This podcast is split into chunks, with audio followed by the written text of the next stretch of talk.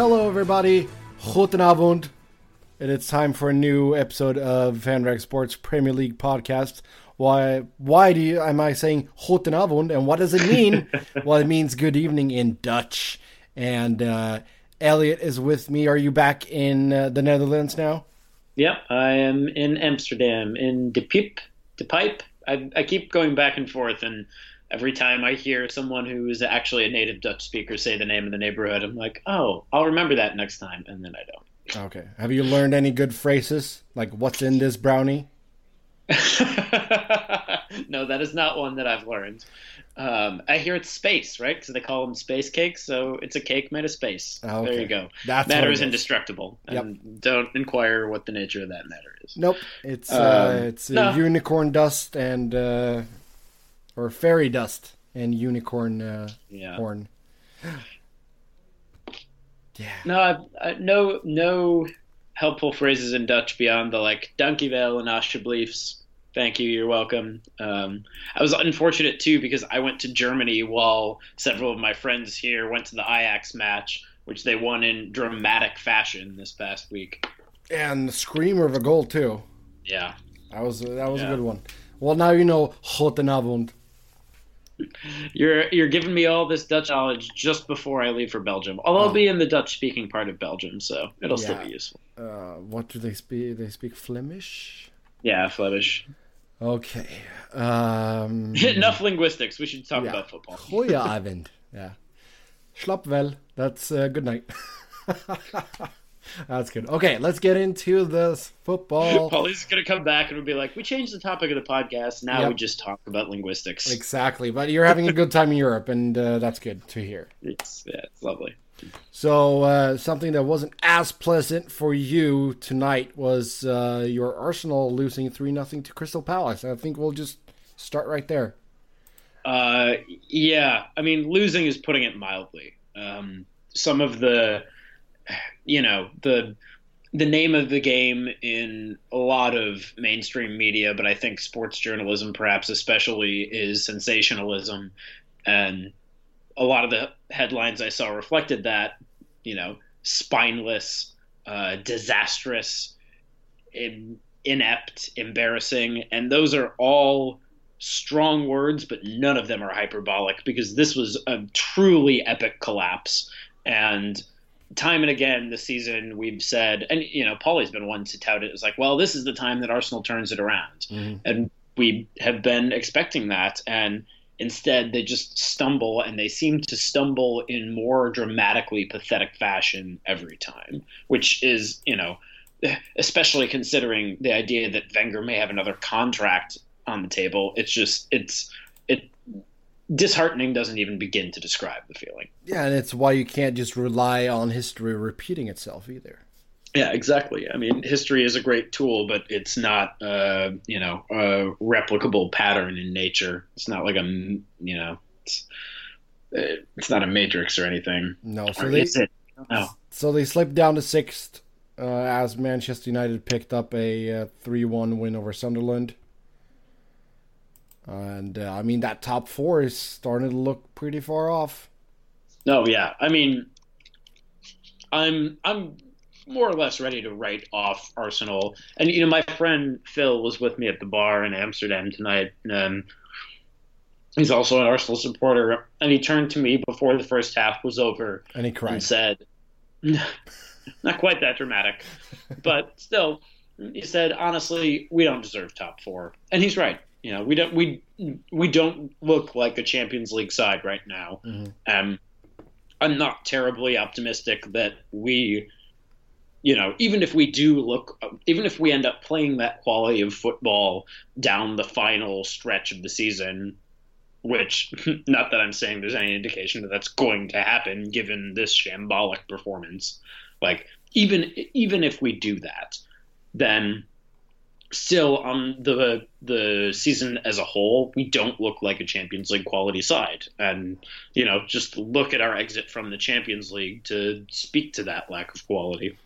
Well, I mean, you can always go into the Europa League uh, with Wenger if he stays on for another year. You win the Europa League and then he leaves. that's You know? Honestly, that's fine with me. That's fine with me on some level, but on the other, it's like I'm forced to be fine with it because I know that while spineless describes Arsenal's performance, it also describes the nature of the Arsenal board and complacent doesn't even grab it. It's more apathetic on the part of you know majority shareholder Stan Kroenke, yeah. and he's perfectly happy with that. And so I'm fine with that on the one hand, and that I would like obviously every fan wants silverware, and also it would be nice to see Wenger go out on a high note. But if if this club had any ambition whatsoever, he wouldn't be given the opportunity because it's it's clear that things are going wrong. He's the the narrative about we're all we're going to keep improving and actually challenge for the title has proved to be an asymptote, mm-hmm. and they just like they they can't pretend to own up to the words of Ivan Gazidis from a few years ago of wanting to challenge clubs like Bayern Munich when they consistently perform this way and see him on the cusp of not just failing to qualify, but really throwing away a qualifying position for the Champions League, and then not choose to do anything proactive about trying to right the ship. It just it it's it makes all of their ambitious rhetoric look completely hollow. Yeah, and I mean you can see that you know with Wenger's dealings in the transfer market too. He's always been a very shrewd negotiator. He doesn't want to overspend.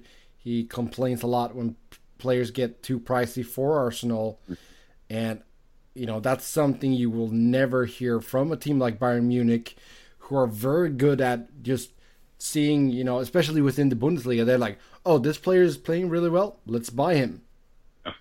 Yeah. So I mean, now you see Dortmund just vacuuming all of Europe on talent. It seems like, yeah. you know, they they really want to go young and still like get the best talent they can because Dortmund knows also that they're not going to be a club that can hold on to a player forever. So, but yeah, but at the same time, you know, I don't. In terms of like the quality of journalistic source, a player's father ranks like only slightly better than the woman saying sooths on the quarter for uh, tuppence. Um, Tuppence still, yeah, that, that's probably not enough to buy you a sooth anywhere. Anyways, regardless, but like, I just I don't think that a it's just I'm, I'm, I do not know. I'm I'm still furious about this like this whole debacle. Understandable, and you know it's a little extra salt in the wound when you see Tottenham playing as well as they are. They took a 4 nothing win over Watford. Before we get into that game, though, I do want your opinion on Wilfried Zaha. Me and Paulie spoke about him last episode, and he's really starting to live up to his potential. And we both, mm-hmm. both said that, you know, if United would have just been a little bit more patient with him, maybe just loaned him out instead of just selling him back, mm-hmm. then they could potentially have one of the better wingers in the league right now. Yeah. Well, what was interesting is that he also he has he seems to me the kind of player that Arsene Wenger always wanted Alex Oxlade Chamberlain to be. Mm. In that he is a, a, skilled wide player with a lot of pace, but one who can cut inside and play effectively centrally. And I, I mean, he's he, yeah, he's one of the most dangerous pieces of their attack. And I remember thinking, you know, by no means did I think that Arsenal would crash to a 3 nil defeat. But I remember thinking as they put up the lineups at the bar tonight, I was just like, God, that is that is a threatening attack. And do I trust this defensive unit with Um, Martinez between the sticks to keep a clean sheet?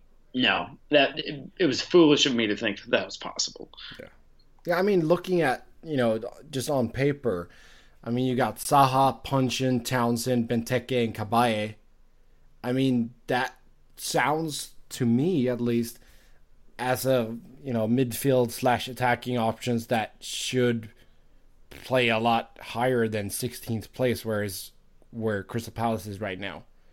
Yeah, and yeah, I know that you know Big Sam took over and they were in the ruts, and he's lifted them to, you know, they're six points clear now. Um, Oh, fuck. Big Sam. God damn But I mean it. that that's he has some good players to work with. Yeah. So uh, there's no excuse for them not, you know, being safe, really. And I think Mamadou Sakho has played well for them too. I mean, Yeah. Wayne Hennessey, yeah, he's not, you know, super goalie, but I feel like overall they have a pretty solid team. hmm Yeah, they do. I mean, the key is going to be: Are they going to be? like, You know, we've just been talking about how Zaha's talent finally seems to have, if not entirely, come to fruition, being showing signs of doing so. But are they going to be able to hold on to him in the summer? I. It's, mm, I mean, he might. The thing is too that his experience at United might have soured him a bit as far as going to big clubs. Like I don't know Yeah. if he does he really want to go to top four side. I mean, yeah, you get to play in the Champions League, but I mean, maybe if Everton came, Yeah, I mean, I, I think that there's a um, there's a move, there's an upward move within England he could make that would be a less, you know, intense pressure likelihood of being pushed to the outs situation than it is at Old Trafford. But then, you know, I mean, the relegation battle is not something that anyone necessarily relishes. Um, but it reminds me of uh, similar, you know, talking about moving to Everton. I was reading an interview with Schneiderlin about um, his time at United. Did you see that? no, I did not see that. And he was, I mean, he was just saying that it, it was miserable. He really, uh, he kind of felt always on the outs. And admittedly, it was like Louis Van Gaal's side. And he particularly said that he felt like a robot, I think was his exact word. Yeah. And that he began, you know, second guessing his play. And so, but it wasn't, it, it was partially tactical and then also just kind of feeling on the fringes. And so, yeah, having experienced that, he's probably going to balk at going. But at the same time, you know, you want to be, you want to keep challenging yourself as a professional. And do I think that he would go back to Old Trafford? No, but that doesn't mean that he doesn't have the ambition to pay, play for a club like. I want to say Arsenal, but who the fuck wants to play for Arsenal right now? Um, but you, you know, a, another top four quality club in England, Mhm. um, or maybe he wants to go abroad and kind of wash his hands of the English game entirely. I, I would be surprised if there wasn't a market. You know, again, speaking of Dortmund's propensity to focus on young talent, you know, he's no Christian Pulisic No. in terms of his youthfulness, but he's what 24, 25 at the most. Mhm. Um, so he's got a lot of he's got a lot of road ahead of him. Yeah, but I mean, he's definitely making his mark this season.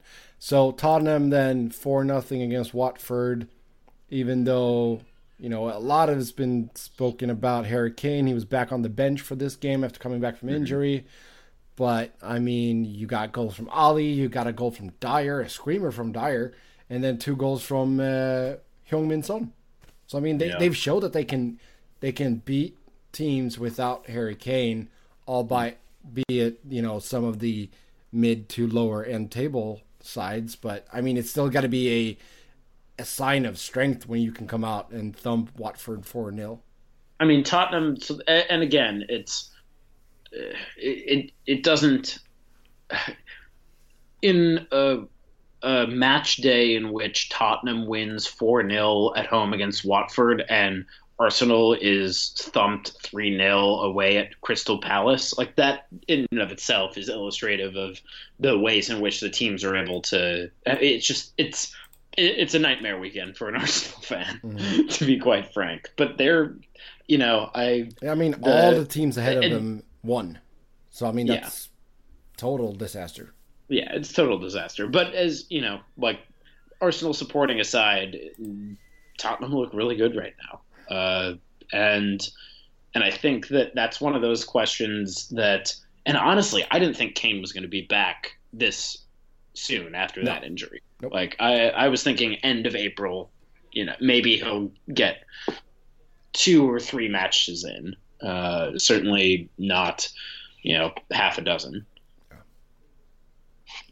Yeah, some good, uh, some good healing there going on White Hart Lane.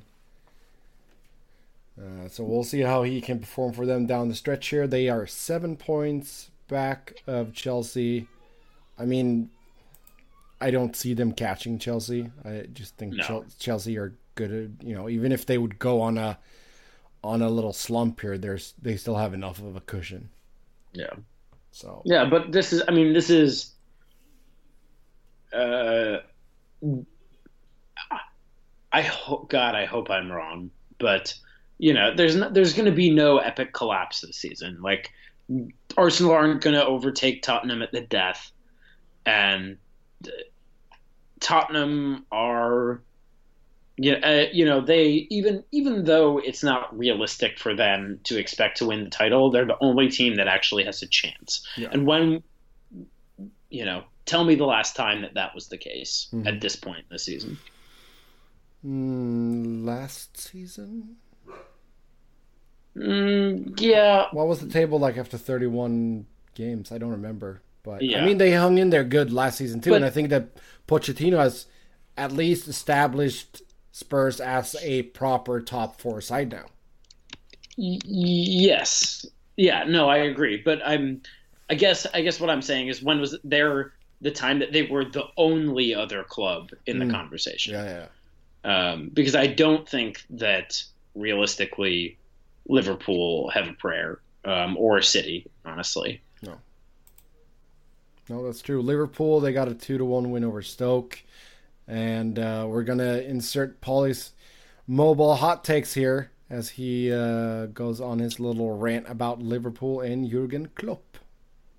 Hey, it's Pauly giving you another edition of the Mobile Hot Takes. And today we're going to keep it to just one topic, and obviously that's going to be Manchester United, biggest rival, Liverpool. Um, getting a lot of people uh, starting now to, I guess, sour on Jurgen Klopp, which I think is kind of ridiculous. Now, during the last game, uh, against Bournemouth, especially when Bournemouth uh, and Liverpool were level at that point of the game. I was looking for some rational Liverpool, Liverpool fans, so I went to the one area where you'll always find rational people, and that is Twitter. And that is people are now starting to rail on Jurgen Klopp, a lot of which for his team selection and his policy, and mainly the defenders. And the defending is a big issue. Now, here's the thing that I have to ask Liverpool fans. Why are you complaining about this? If any of you had done your homework, uh, you should know that this was kind of what you were in for. Now, we'll go back to when Liverpool hired Jurgen Klopp about a year and a half ago, and I was really pissed off because I'm a Manchester United fan, and I know how good of a manager they are getting in Mr. Klopp. Having said that, I also said, hey, let's not expect magic to be turned here.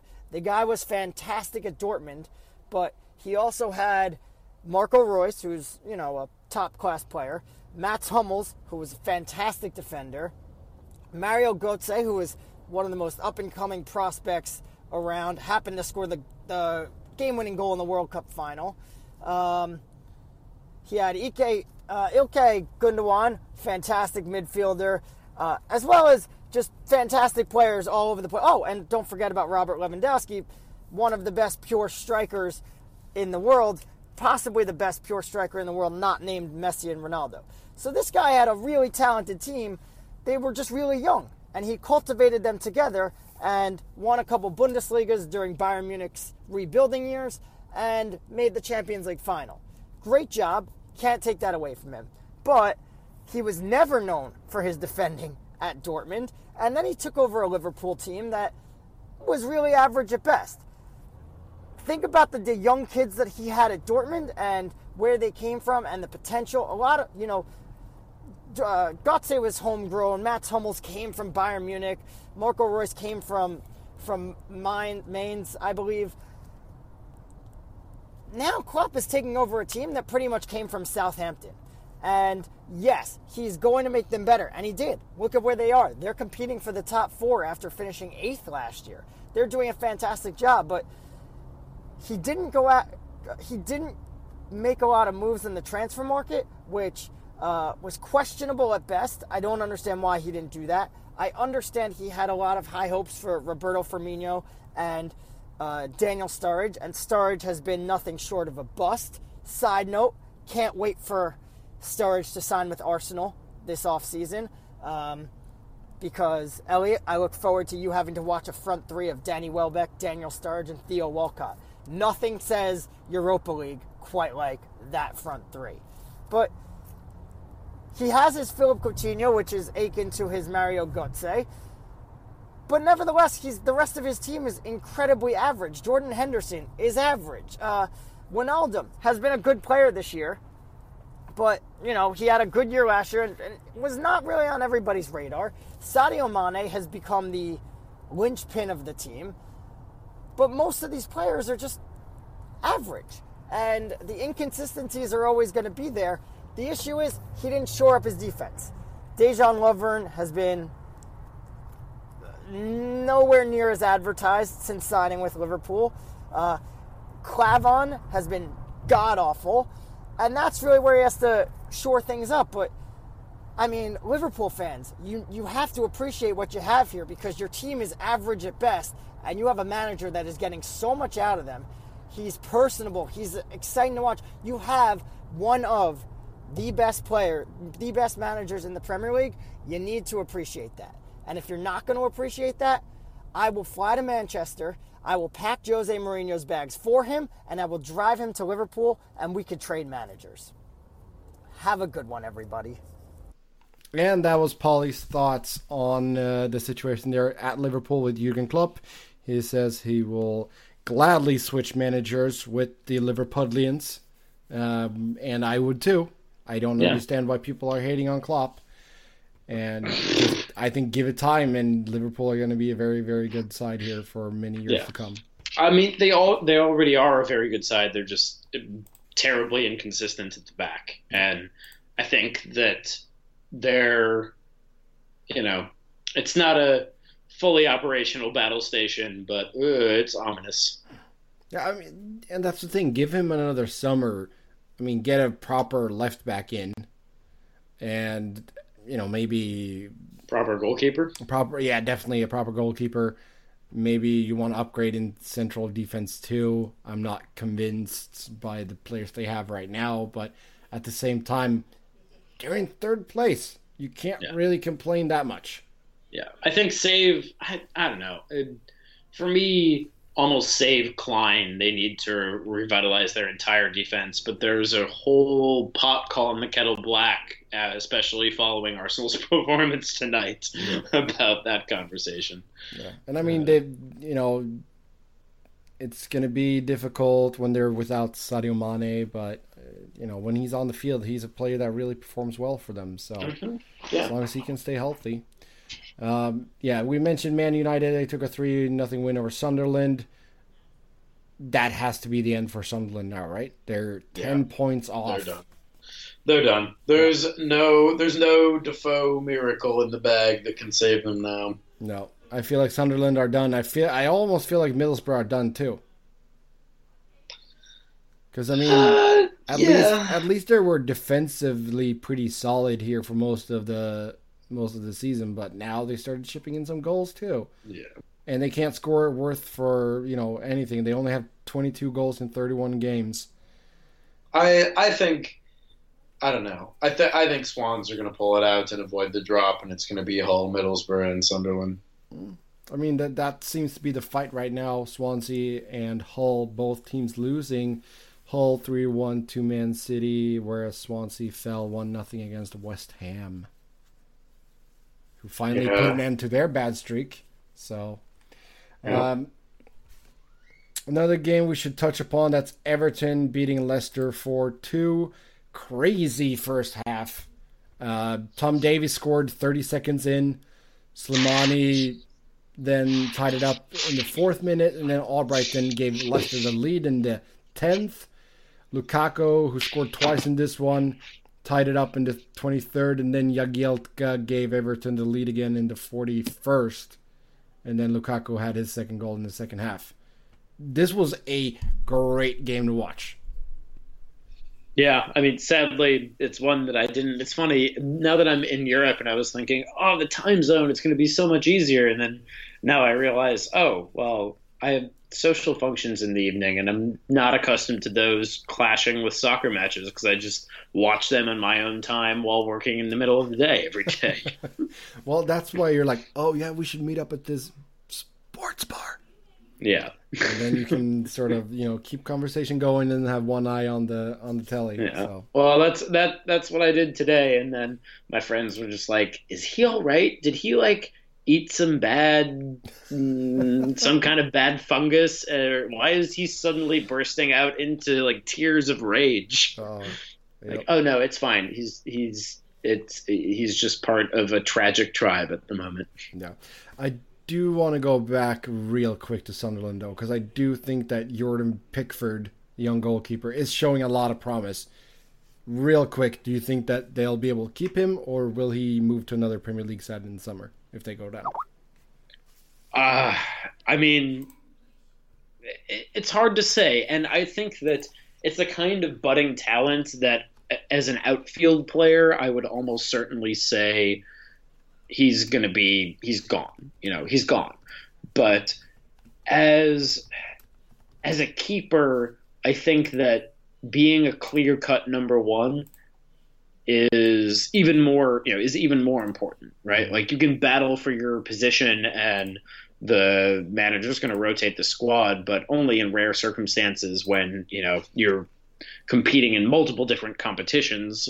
And it, it just it to me it's it's a first name on the team sheet versus quality of football conversation which i think you can say for outfield players just because with the greater degree of fluidity in the formation as opposed to being, you know, one of one mm-hmm. full stop means that consistent playing time it just it just seems it, it's more important in the position. Yeah. But that said, I, I still think that there are a number of maybe a number of first division clubs, be they in England or elsewhere, that would love to have him and be able to more or less guarantee him a starting spot. But I, I, I still think he'll probably stay with them, even if, well, not if, even when they yeah. face the drop.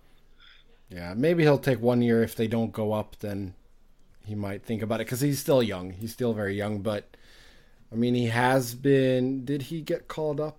I forgot if he got called up to the England national team or not. Uh, so I mean, he's twenty. And, he's twenty three years old, so that's not old for a goalie by any stretch of the no, imagination. No, it's it's very young. Yeah, and he's a you know he represented England in basically all the youth teams from U sixteen to U twenty one.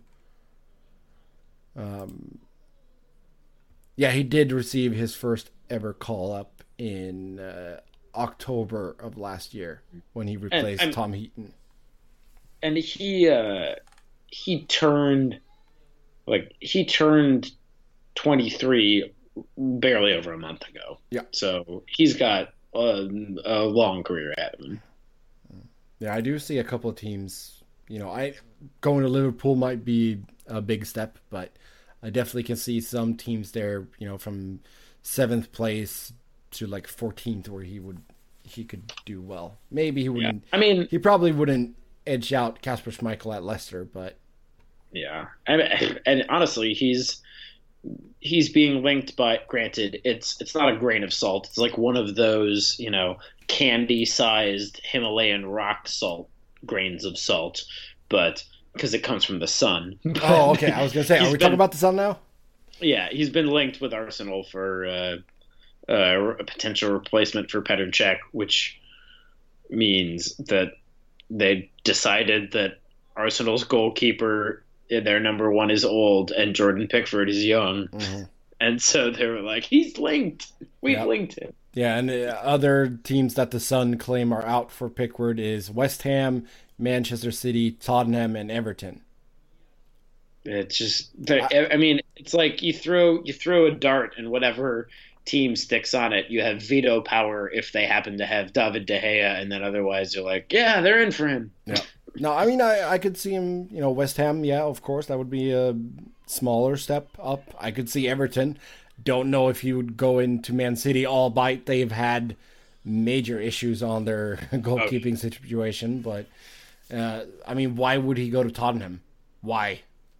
yeah, that would be that. And exactly that's that's the kind of asterisk of at Sunderland. He knows he's the first name on the team sheet. But that Mhm. said, uh, boy, if you want to be the best, you got to beat the best. And like the, none of the goalkeepers at Man City are the best. so No, that that's true. doesn't seem like That's true. I mean, he would he would push for a starting spot there, definitely. Mhm. Um, if we take a look at the goal scoring race here, Lu- Romelu Lukaku with those two goals against Leicester, he's up to 23 goals now. Also, a player that has been linked with a move to a bigger club. And uh, I feel like it's more substance in that since he said that he wants to play in the Champions League and yada, yada, yada. I'm just afraid that he might leave the Premier League. I feel like this could be like Real Madrid swoops in. Like, oh, we want him. Oh, sorry, I was eating an apple, so I That's muted my microphone as I like started to respond. I, Um, I don't. Ein Apfel, ja. Also ich hätte es gern, ist ein bisschen süß. Yep. Um, it, I, I don't, I don't know if I see him. eh, Well, yeah, you know what? And it's not terribly dissimilar from the situation with, um, with Wilfried Zaha, right? Mhm. A player who went to, uh, you know, oh God, am I going to call Chelsea a perennial contender? I feel forced to, and the words stick in my mouth, but nonetheless, a perennial contender like, you know, Chelsea for Lukaku and United for Zaha, and those struggles to break in might make them say, "Well, we'll just jump ship and go to another uh, another league." So I hear you on that, but I also think that I don't know. He's he, and again, I don't know the man, but something about his character strikes me as uh, he's kind of motivated in the best way by a chip on his shoulder, and I think that he would be inspired to move to another top um, Premier League club. The, the um, most unfortunate thing being that if Arsenal weren't just having woeful time of it, then that might be an ideal landing spot for him. Uh, and you know, never say never, but I, Yeah, but I mean, I would I would take him in a heartbeat. I mean, Yeah. who wouldn't? He's leading the league in goals. yeah, of course. But I, I mean, look at Chelsea. I don't, you know, if he if he would go to Chelsea, go back to Chelsea, I think that Diego Costa must leave Oh yeah. for and, that to happen. Spurs are not gonna. They're not gonna move Harry Kane. Liverpool, yeah, I could see him starting for Liverpool, absolutely. If they're willing to pony up the money, but at the same time, how how keen are Everton to to lose their best player to Liverpool? Exactly, and and that's that is precisely the reason why I think that I don't see him likely returning to Chelsea, given the way that he was. I that would surprise me. Yeah. That would really surprise me. Manchester you know? City, they got Aguero and Gabriel uh, Jesus, uh, so that's not going to happen. Manchester, Mm-hmm. But yeah, that- Manchester United, I don't really see that happening either, unless Zlatan Well, leaves. Well, and and this is precisely what I mean when I say that the I think the two most likely landing points are in terms of in terms of a top club with a need at that position. Arsenal and Liverpool make a lot of sense, but if he goes to Liverpool from Everton, then oh Yeah, boy, I- I, I- mean that like that would be brutal, and in the way that you know, still Everton fans would not be thrilled about it, obviously. Mm. But unless he, you know, pulls a fucking Adebayor and runs the length of the pitch to slide in front of them after he scores against his old club, then I don't think that they're going to have that much ire for him if he were to move to Arsenal. But Liverpool is just that's the cardinal sin. yeah. I, I, I just feel like Real Madrid would he would give Benzema a good run for his money as the starting striker. Yeah. That's you know that's a good point, and and, and honestly, of all the clubs that we've discussed, I don't I don't think Real Madrid is super likely, but it's most likely among them, and you know they've they've got the infinite money cheat code, so Mhm. Oh yeah. Oh yeah. Yeah. Bayern Munich, no, they got Lewandowski. Uh, Barcelona, no. So yeah, Real Madrid might be a uh, a good landing spot there. Unless he wants to go to like Atletico Madrid if they sell Griezmann, who knows? Mm. There's definitely going to be suitors for him. That's for sure. That's for sure. Let's move on to the Champions League. We got a couple of games here coming up. First matches of the quarterfinals. Kicking off things on Tuesday is Borussia Dortmund against Monaco and Juventus against Barcelona. Let's uh, start with the Dortmund Monaco game. And, you know, we saw Monaco in the previous round against Manchester City. It was goals galore. I feel like there could be something very similar here against Dortmund, as both teams are very good going forward. Yeah, and that's you know what's funny is that I tried to get tickets to that game uh, and couldn't, but fortunately my friend Warner came through, so I'm going to be going to Manchester United game instead. There you go. Uh, but for the no, yeah, I mean, I'm don't get me wrong, I'm looking forward to it. Uh, I let's also be clear, I'll be cheering for Anderlecht, but we'll cross that bridge when we come to it. um, but you know, Anderlecht season ticket holder gives me tickets. I can't very well cheer for the away side. No, unless I FedEx you over my Ibrahimovic jersey. Mm, no, even even then. Sorry, man. Okay. Not going to happen. That's fine. That's fine. Uh, but, yeah, anyway, but the, the reason that I that I was keen on getting those tickets for that particular fixture is that I agree entirely that it's a game that has a ton of goals, a ton of goals in it. Um, Dortmund have shown themselves to be vulnerable at the back against even you know challenging but not top tier opposition in the Bundesliga like Hertha recently. I think it was last month uh, that they lost, admittedly away. Um, but even at home, I think that against a side as good as Monaco, they're probably going to get hit for goals, and they know that. Um, but they're also like Tuchel's team doesn't seem to be one that's just going to like sit behind the ball and try to keep away goals out. Mhm. They're going to try to go forward and get something from the Yeah. game, and there are it'll it'll be good. there are a couple of question marks here though. Uh, Marco Reus, he's back in training, hmm but we don't know if he's going to be available for tomorrow. I haven't seen actually if Tuchel said anything about him. Uh, Well, all the tabloids that I saw this week in Cologne said that he probably would be, but who knows Yeah. what that means. Götze is out for the season. Uh, Kagawa, he's out. Schürrle out. So it's a golden opportunity for our American wonder boy, Christian Pulisic, as I like to call him, to uh, have another big game here and Yeah. show even more to the world that he's a phenomenal player and the uh, you know next American superstar. He could become the true American superstar. When when was the last time the U.S. had a proper international superstar? Putting you on the spot here. Uh, um, I, I don't. I mean, The, the the closest I can even vaguely think of would be Alexi Lalas for um, Milan. That was But just that was just because of his beard. Yeah, but I mean, at, at, at, to be fair though, at that point, um, Serie A was far closer to the Premier League in quality. Oh yeah, that was the in the nineties. Serie A was the shit. He that was the best league. That was where all the money was. Um. So yeah, I guess so. But he did earn a lot. I feel like he earned a lot of uh, free publicity because of his beard, yeah, that's which probably was true. a but uh, that's okay. pretty magnificent beard. I'm I'm surprised he's not sporting it nowadays. Yeah, well, he probably got sick of being associated with it, but you know, Matt Borchers. But I mean, at the, at the same time, though, he played for a meh team in, with Padova. I mean, it's not a great side. Uh, Yeah. you know, he did he did score against AC Milan and in, Inter, but um, yeah, I mean, he definitely drew headlines. That's for sure. Uh, I mean, Tim Howard at some extent, I would say.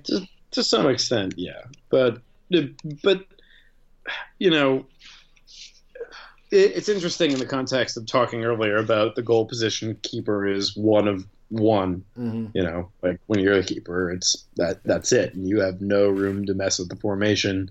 But at the same time, outfield players kind of get all the plaudits. So I think that Tim Howard's career is widely and rightly respected deeply throughout denizens of the English game, but nonetheless, it's always outfield players who get the plaudits. And again, I mean, they're also like the guy I named is a defender. Yeah. So, Yeah, I, I, and, I think that had Landon Donovan stayed in Europe, well, if he'd stayed in Europe and had success, though, Yes. which is hard to say, would he have done that? You know. True. Mm, But Pulisic has all the tools, and of course we're rooting for him. And uh, hopefully he has a good game. Monaco still at the top of League One, and they let's see, let's uh, get the update here. Uh, one second. There we go. Okay, so they're three points ahead of PSG after 31 games. They've scored 88 goals in those 31 games. Wow. That's 24 more than PSG, just to give you some context. yeah, Stella knows what's up. Yep. She's like, oh my god, so many goals. All the goals. And I mean, Falcao were really rebounding after two horrible seasons in the Premier League. Yep. So uh, yeah, I- that, that's that's going to be a good game, but I do think that most people will be watching the Juventus Barcelona game. Yeah, it's funny. I was just thinking that. I was just like, I wonder if I can get that game when I'm in Antwerp. Mm, no, it's going to be Barcelona. Yeah. I mean that maybe. I mean, I'll probably do one on the TV, one on the tablet, or one on the computer and one on the TV. But um, I'll I will be attending a birthday party, so ooh, I probably won't be doing either. you need to find some Romanian stream on your phone. I need to find a bottle of wine for the party. That's what I need Yeah. to find. So yeah, Juventus Barcelona, big heavy heavyweight meeting there, really, and um, Barcelona, you know, they did suffer a two nothing loss against Malaga here over the Yeah. weekend, and uh, cr- With, cr- a cranky Barcelona. Yeah, Neymar's ve- much uh, publicized for sending off, which is now going to get an even larger ban, despite the fact that it was a soft yellow because he uh, sarcastically applauded the Yep. fourth official. That's which it, it's you know it i don't know it's it's not a classy move but it doesn't i don't know that it necessarily warrants further bans i mean we talked about this before it's just like dangerous challenges should be treated far more harshly than a you know disgruntled player who's frustrated that he can't help his team and makes a, i mean it's not even obscene gesture he was he was sarcastically mocking their decision. yeah, but that's the which thing. he, was felt to be wrong. He was mocking the referee. I mean, that's that's the problem there. You Yeah, can't, you can't, I- you can't mock the referee. You just can't. Uh, so we'll see how that affects this game. Maybe he's more hungry because he'll know he'd be suspended in league play. Um, to be to be clear, I'm I'm not def- I'm not defending what he did. I'm just saying that in contrast Yeah, yeah. to it's not the end of somebody going in, you know, high and reckless and potentially changing the trajectory of a player's year, if not career. It it just it seems to me disproportionate Mm-hmm. as well. Yeah, Juventus they took a two nothing win over Chievo, with uh, Gonzalo Higuain scoring both goals. He's sits I want to say he's third in the Serie A scoring race right now with 21 goals in 31 appearances, and you know he's their main man. They also got you know Paulo Dybala, who's a very very good player, playing sort of like the shadow striker role for Juventus, and I think this game could be closer than what many people think because I've seen a lot of people like, "Oh, Barcelona's going to win. Barcelona's going to No, win." no, no. I mean, like their their comeback with against PSG was Amazing. nearly, you know, if you believe in an interventionist God, certainly miraculous, and even if you don't, then undeniably one of the most in, one of the most amazing soccer games I've ever seen. Yeah. Um, that that's inarguable. But that doesn't mean that the problems with the squad that required them to execute a nearly miraculous comeback don't still persist because they do. And you know, to be without Neymar, they're it's just it's I don't think that it's going to be a blowout by any means, especially on the road for the first leg. Hmm. And then on Wednesday we got Atletico Madrid taking on Leicester City. Leicester has shown great form of late. Yes, they did lose to Everton, but I feel like they had more than one eye on this fixture against Atletico on the road on Wednesday. Yeah, definitely. I mean, you know, they know where their eggs lie. Like Yeah. they're they're more or less safe from the drop now, Yeah. and they've got to go for this because they can. Yeah, that, I mean, I they're clear and rightful underdogs, but It would be so surreal though if we would be drawing the uh, semifinals and they're like Leicester City going up against Yeah. Real Madrid. I'm like, what? So that'd be uh, great though. yeah. So we'll. See I mean, that. they're you know they they've put together the performances when they've had to. I, I they've got they've got a fighting chance, and I think that in the same way that people think Juventus are going to get blown out, Leicester, I don't see that happening for them either. Just because Madrid are they have Griezmann is fantastic, but they're not a, an attacking side Mhm. comparatively. Yeah. You know, compared to a Barcelona, for example.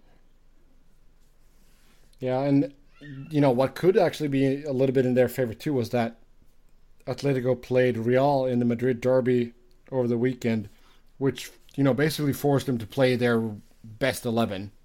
Yeah. Same went for Real Madrid. It ended in a one-one draw after a late goal by Griezmann. But I mean, Leicester started with Mahrez on the bench against Everton. You know, he came off. He came on after like an hour or something. So, yeah, if they can get a decent result here in the first leg, then hey, anything can happen. Yeah, Um, boy. I mean, two two one once again, once Mhm. again for Leicester City. Two one is the goal. Yeah, if you're gonna lose, lose two one. Yeah, and but you know they, hell, it could be another one one draw, and then they'd be over the mountain. Yeah, the big game on Wednesday. That's Bayern Munich, Bayern München, taking on Real Madrid, and uh, Bayern also had a pretty high-profile game coming into this, as they uh, stomped Dortmund four to one. So, um, you know, they were also forced basically to play their best eleven. So I don't know if uh, if that's going to affect. I mean, it probably won't affect the first seventy-five minutes, but maybe Yeah. down the stretch we'll see a little bit of tired legs. Yeah, Uh, Bayern at- Bayern at home. goal. And um, when was the last time they actually lost at home? Uh, was it this calendar year? I'm trying to scroll here real quick and see if we can find anything. They had a 1 1 draw against Schalke in early February at home, but as far as I don't think losing they've- at home, they've, they've no, they've not lost at home this calendar year, I think so. which is you know pretty amazing. Yep. Yeah. I'm I'm keeping strolling here. I still can't find the loss. Um, I'm back in September now.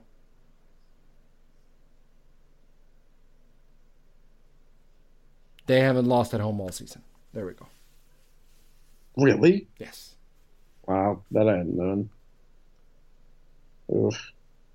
So Gosh. definitely a tough matchup for Real Madrid. You know, this could almost be the final. You know, this these sides Yeah. are that good. in in some ways I really I almost wish it was. Um, but at the same time God, I just I still I have I have like like nightmarish acid flashback type flashbacks to the Euro 2016 final and I'm just like no don't make me do it again. I don't want to. I don't Yeah. want to see another cup final that looks that awful. Yeah, mine Manuel Neuer is back in training for Bayern. Um, And then there are some doubts surrounding uh, Mats Hummels and Robert Lewandowski. Ooh, that. I mean, that could have first home loss written all over it if they're both absent. Yeah. Um, I don't know. I mean, in a similar way to how we discussed that Tottenham can find goals without Kane, it's I'm confident that Munich can find goals without Lewandowski, but uh, missing a linchpin at the top and at the back, I that that really is disconcerting for Bayern fans. Yeah, I mean he got a knock. He got a knock on his shoulder in the game against Dortmund, uh, where he did score two goals. I mean, it might be a case where he, you know, sometimes players they can get a shot of cortisone or something, and they'll be fine for the game. But.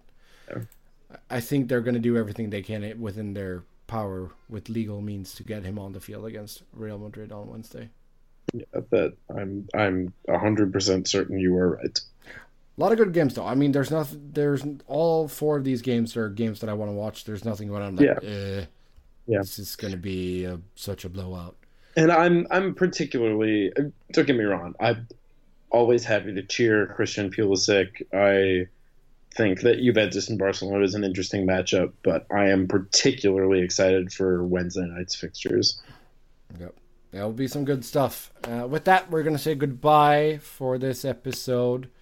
Uh, we'll catch you again later in the week as uh, match day 33 approaches of the Premier League, and we'll, of course, touch upon these Champions League games. Until then, follow us on Twitter. I'm Seb Noren. Elliott is Keats was better. Pauly is P. Costello WFAN. And FanRag Sports is FanRag Sports. So give them a follow as well. Until next time, auf Wiedersehen.